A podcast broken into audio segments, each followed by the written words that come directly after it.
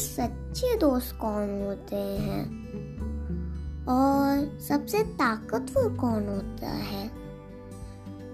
और ये मेहनत का फल क्या होता है? मीठा होता है कि खट्टा? मैं तो इतनी मेहनत करती हूँ, तब भी मुझे वो नहीं मिलता। बताओ ना मैं क्या करूँ?